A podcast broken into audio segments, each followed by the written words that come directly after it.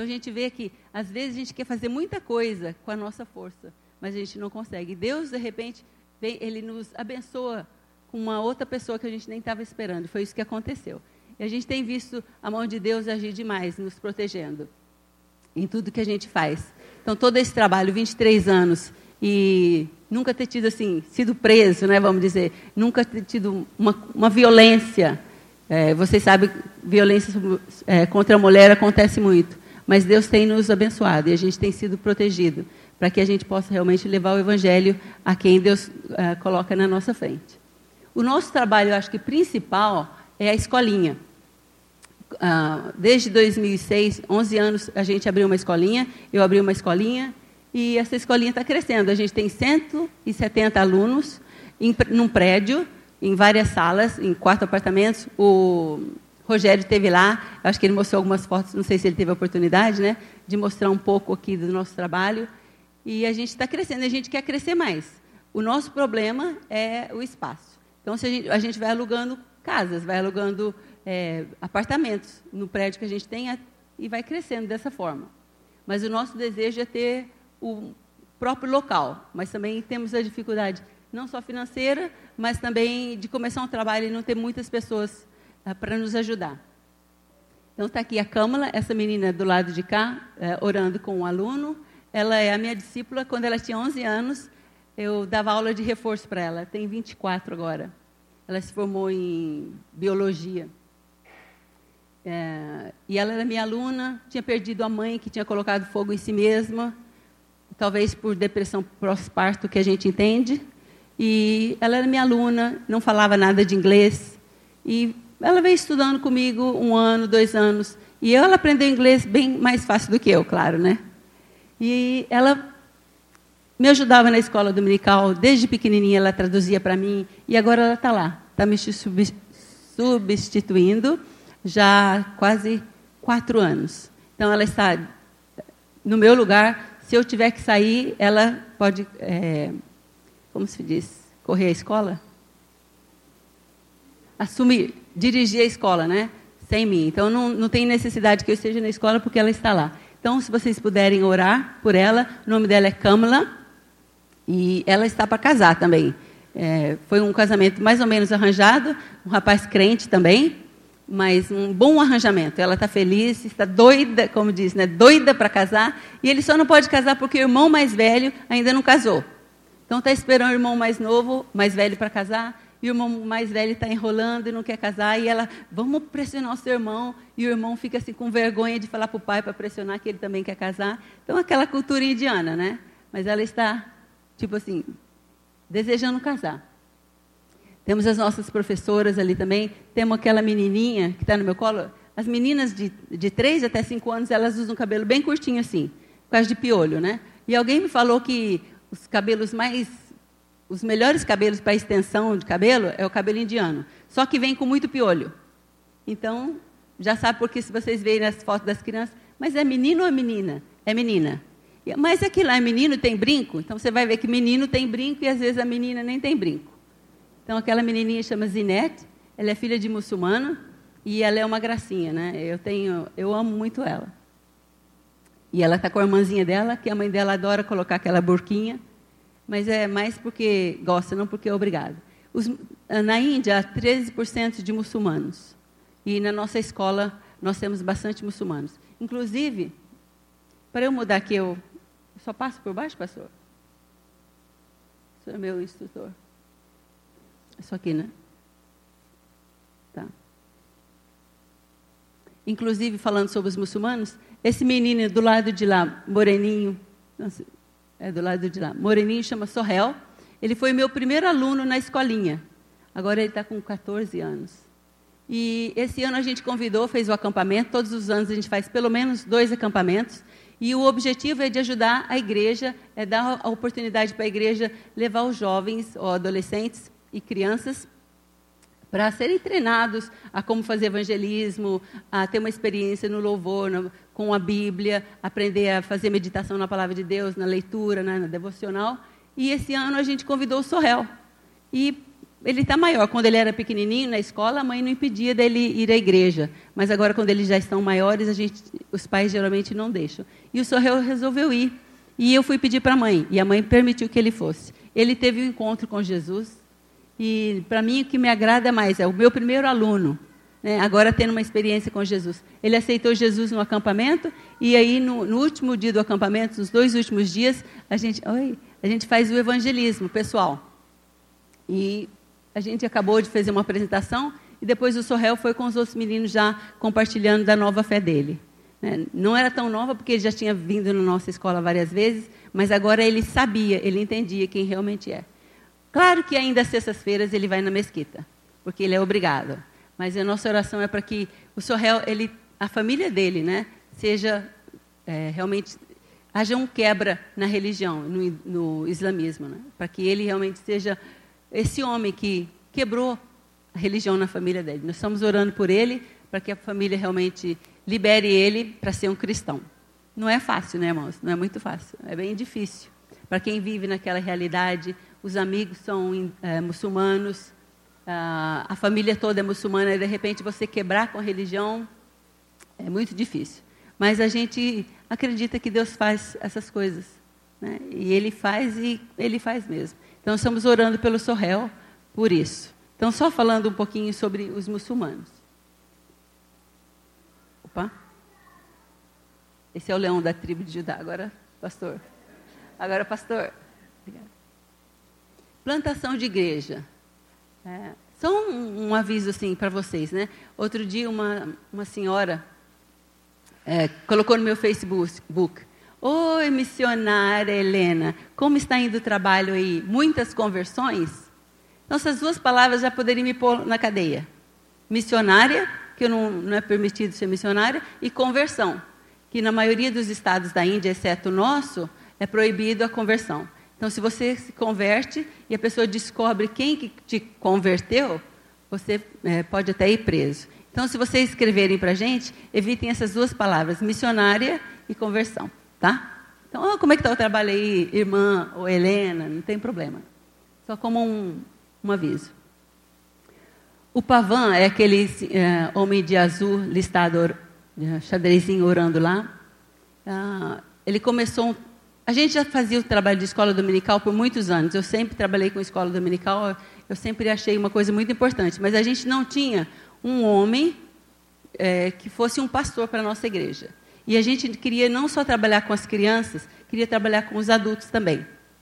Mas a gente sempre achou importante a presença masculina, a presença de um homem e que fosse um pastor também. E o Pavão veio para a nossa base já há quase dois anos. E o Pavão, tipo, que pegou essa escola dominical, começou a fazer visita nas casas, nas famílias, e ele tem trazido as famílias, as pessoas mais velhas para a nossa escola dominical e tem feito a nossa eh, da escola dominical uma igreja. Então estamos lá com o trabalho, não é grande, é pequeno, é uma sala pequena, mas as pessoas têm vindo, têm ouvido sobre Jesus e têm aceitado Jesus também.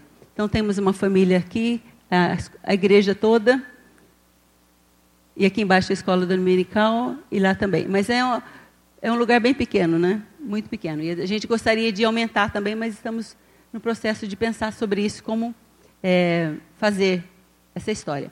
E a grande bênção sobre isso é que ele é indiano.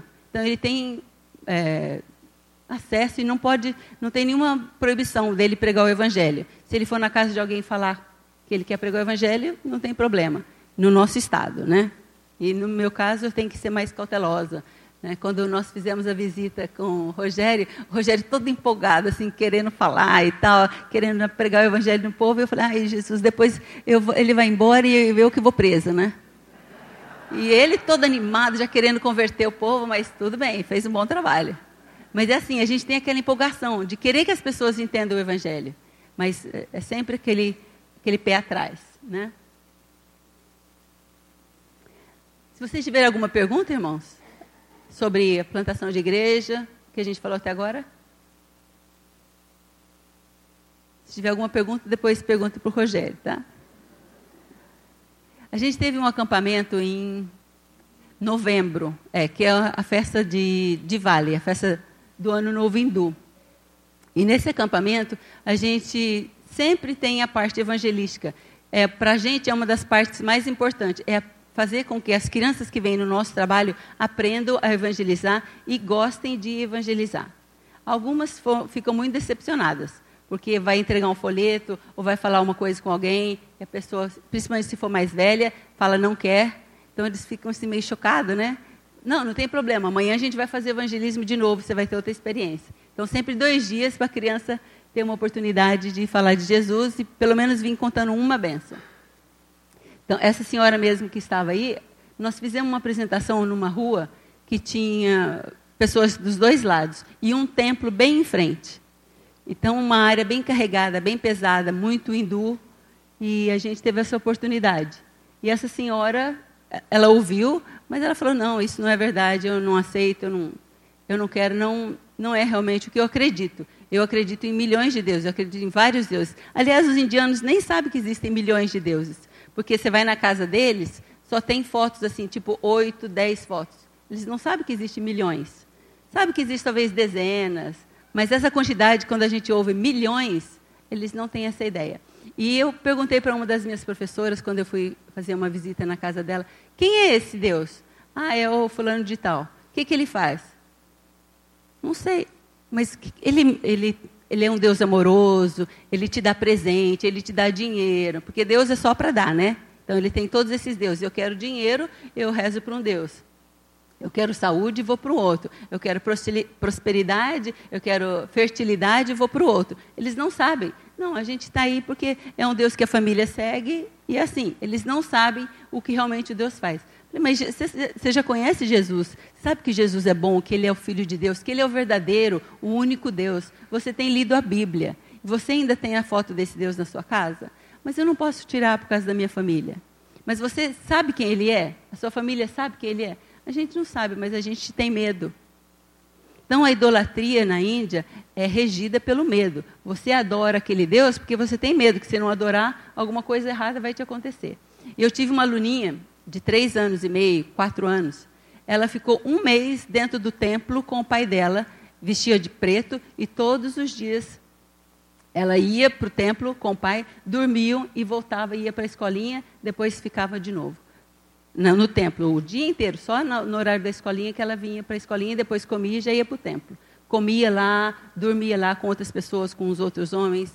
A, a sorte, né, que a gente acha sorte, é que o pai dela estava junto. Mas muitas coisas podem acontecer com uma criança nessa idade. Só porque queriam ser abençoados. E tem famílias que fazem isso. Todo ano, uma pessoa da família vai para o templo por um mês para pedir a benção de, de um Deus. Então é muito medo, é muito temor. Ai, se eu não fizer isso, e se eu largar o evangelho, e se as coisas ruins começarem a acontecer para mim? Então é, é, baseado no medo. Tá. Aí temos a gente indo para o por evangelismo e a, essa menina que ela chama Sneha, é, é, da nossa igreja também, ela está com a gente desde pequena. É prima da Câmara, daquela outra menina. E se a nossa igreja aceitasse diaconisa, ela seria diaconisa, né? Bem serva, é aquela menina que ajuda em tudo, que é prestativa, que é uma bênção, que uma menina convertida, uma menina realmente de Deus. Sneha é o nome dela. Outras coisas que a gente faz também, só para dar uma visão do que a gente faz. A gente tem reunião com os pais das, das nossas crianças uma vez por mês, e para a gente é uma, é uma oportunidade de falar de Jesus de maneira mais clara. A gente teve um programa que a gente entregava absorvente para as mulheres, e a gente contou nessa. Era um programa de absorvente li, livre, não dá para explicar bem aqui. Mas a gente entregava absorventes para as mulheres e a gente resolveu usar aquela história que a mulher tocou em Jesus, a mulher que tinha o sangramento. Então nós contamos aquela história que a mulher era impura e realmente na Índia, quando a mulher está nesse período, ela não pode ir nem na cozinha, ela não pode tocar nada. Tem meninas que ficam até fora da casa o dia todo. Então elas se acham impuras. Não só naquele período, mas sempre. Eu sou inferior, eu tenho esse problema, todo mês eu fico impura. Homem está sempre puro, eu sou inferior. Talvez, talvez Deus realmente não, não ame as mulheres. Essas dúvidas todas que as mulheres na Índia têm. E nós aproveitamos essa oportunidade na reunião dos, na reunião dos pais para dizer que elas são aceitas, que elas são puras, que Jesus tocou uma mulher, que Jesus se deixou ser tocado por uma mulher e que Jesus ama as mulheres, que Jesus abençoa as mulheres. Então a gente usa essas oportunidades para pregar o evangelho, né? De maneira bem direta, a gente não é muito assim, a gente é bem discre não discreto, a gente é bem indiscreto. A gente fala mesmo, abre o verbo para elas, ainda mais quando estão na escolinha. Então a gente também tem um outro programa de nutrição, onde a gente é, distribui leite para as crianças. Não é um copão de leite, mas é um copinho de leite para as crianças que a gente tem no nosso programa. E o Malaiá, esse menino que está servindo, também foi meu aluno desde 11 anos e é um professor, e acho que é um dos melhores professores que a gente tem lá. E um menino dedicado também já aceitou Jesus, até foi batizado numa outra igreja, porque a nossa igreja é, não tem essa. não está nesse nível ainda para batizar pessoas, né, vamos dizer assim. E, e ele está lá firme conosco, trabalhando com a gente. O pai também, ele tem 21, 22. E o pai também já está pressionando, porque já tem 22 anos e está solteiro ainda. Já apresentou uma menina de 13 anos para ele, ele não quis, de 13 anos, para casar já. E ele, ele acha que a menina é muito nova, como é mesmo, né? Que a gente, poxa, não vai casar com uma menina de 13 anos. Mas os pais estão nesse período de oprimir o menino para casar, porque já tem 22 anos. Também a gente faz a programação de Natal. A programação de Natal, para mim, é das melhores oportunidades que a gente tem. Porque a gente leva uma banda de uma igreja, a gente leva um pastor. E como é Natal, Natal é Natal, né? Falar sobre Salvador, sobre Jesus, sobre o nosso Deus. Então é a nossa oportunidade. Então a gente convida todo mundo que a gente pode e prega o Evangelho de maneira bem clara. E as crianças apresentam, uh, cada classe apresenta alguma coisa. Então, é uma oportunidade bem grande que a gente usa para falar do Evangelho. Outra coisa também embaixo é devocional, devocional di, diário com as professoras. Então, todos os dias pela manhã, antes de começar as aulas, as professoras vêm. As professoras são hindus e muçulmanas. Então, elas vêm, ouvem a palavra, mas nós estamos nesse processo de que elas não ouvem mais. Nós estamos é, lendo o livro de João, cada uma faz a sua leitura e no outro dia elas trazem o que elas entenderam. Então, cada, é, inclusive, não sei se vocês viram aí, na escola dominical também, elas que dão a aula. Elas vão ler o texto, elas vão ler o, o que significa e elas que vão passar para as crianças o que elas entendem, o que elas entenderam, e é claro que a gente supervisa, supervisiona, né? As, elas, as professoras. Mas elas estão nesse processo já. Mas o grande problema é esse desligamento com o hinduísmo. Você vê que tem pessoas que já aceitaram, que oram só para Jesus. Eu não oro mais para outro Deus, já tive uma experiência com Jesus. Ele é o verdadeiro Deus, mas eu não posso desligar por causa da minha família. Então, por favor, orem pelas professoras, tá bom? Então, acho que era isso que eu gostaria de compartilhar com vocês. E um versículo, dois versículos, bem rapidinho. Em Mateus 19, 23, 15, 13 a 15. Mateus 19, 13 a 15. Trouxeram-lhes então algumas crianças para que ele para que lhes impusessem as mãos e orasse. Mas os discípulos os repreendiam. Jesus, porém, disse: Deixai os pequeninos, não os embaraçais de vir a mim, porque dos tais é o reino dos céus. E tendo-lhe imposto as mãos, retirou-se dali. É muito interessante ver três personagens aqui, né? Os que trouxeram, que eram as pessoas, Jesus e os discípulos. Então, quando eu, escuto, eu vejo os discípulos aqui, tipo, me dá uma vergonha, né? Você é um discípulo, vai ser, mas é um mau discípulo. Atitudes dos discípulos. Mas a atitude daqueles que trouxeram também. Imagina, você está na empolgação, ouviu falar que existe um Deus verdadeiro, ou um cara que está curando todo mundo aí, que ele abençoa as pessoas. Vamos lá, nossa, meu, meu nenezinho, né? Não sei se vocês sabem, mas eu, a gente acabou de perder um sobrinho que teve apenas 24 dias, 24 horas de vida. Então, se Jesus estivesse aqui, quando a gente viu que o neném estava doente, primeira coisa a gente ia correr procurar onde estava Jesus. E essas pessoas estavam trazendo Jesus, eh, estavam trazendo as crianças para Jesus. Então, talvez criança suja, criança criança normal daquela época, com o pé sujo, talvez o nariz escorrendo, mas eles queriam que Jesus abençoasse. Eles, estavam, eles tinham fé, assim, que Jesus ia fazer alguma coisa boa para as crianças deles. E eles estavam animados e levaram até Jesus. Jesus, todo feliz, na hora que viu as criancinhas, assim, imagina, Jesus dando um sorrisão, né? Talvez, eu não sei se Jesus escovava dente, mas talvez um sorriso até meio amarelo, mas Jesus estava sorrindo para as crianças e esperando que elas viessem. E os discípulos, opa, mas quem, quem que é aqui é diácono? Quem que é diácono aqui? Você? Quem mais? Eu precisava de um diácono forte. Aí, a cara daquele irmão assim, para aí. Não chega perto não, você está muito sujo. Né? Então, os diáconos, o, pessoal né, mais, assim, os líderes, né, pedindo assim, não, vocês não podem não, menino, fica aí para trás. Jesus está ocupado agora. E Jesus, com aquela reação assim, opa, foi, foi, acho que Jesus pensou, será que foram esses que eu chamei mesmo, né? Nossa, eles não estão tendo essa atitude que eu ensinei para eles. Eles nunca viram isso de mim, porque eles, de quem eles aprenderam essa atitude? Então a gente vê essas três pessoas, né, esses três grupos, e às vezes também faz me pensar, quem que a gente é? A gente participa de qual grupo? Ah, ninguém aqui é Jesus, nem o pastor. Não é Jesus. Todos nós somos discípulos. Mas nós somos aqueles que estão trazendo as pessoas para Jesus?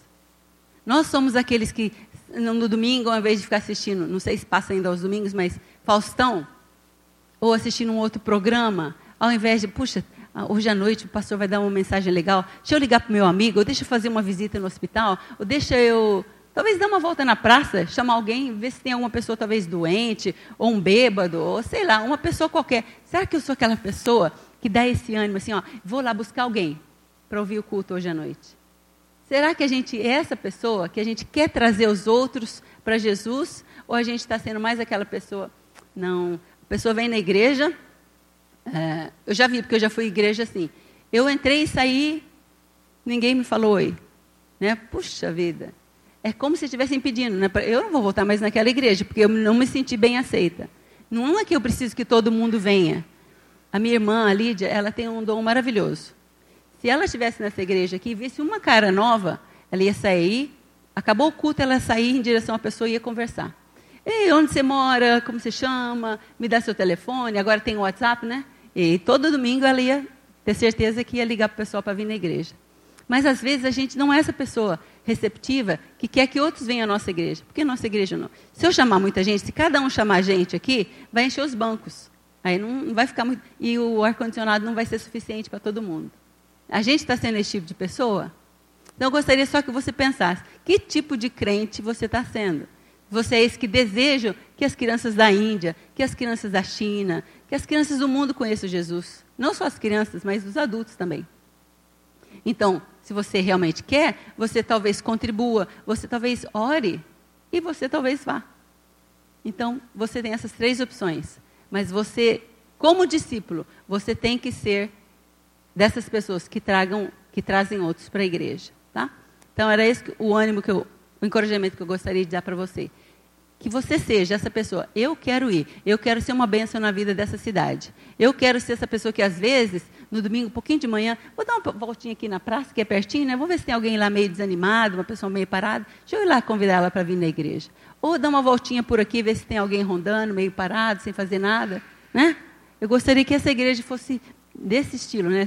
Uma igreja que pensa nos outros, né? Que não só pensa no conforto daqui, mas pensa no de fora também. Que essa igreja seja uma igreja não só que traga, mas uma igreja que faz que nem o pessoal lá do Rio, né? Arrasta. Né? Vai dar um arrastão. Vamos dar um arrastão hoje, gente. Ó, gente, o culto vai começar meia hora mais cedo. Vamos todo mundo sair e procurar, fazer que nem aquela aquela história do casamento lá, né? Ah, não tem gente suficiente, então vamos pegar. Quem a gente encontrar na rua, vamos trazer para a igreja. Então, gostaria que a igreja tivesse esse coração. E oro para que seja assim. Tá? Deus abençoe todos vocês.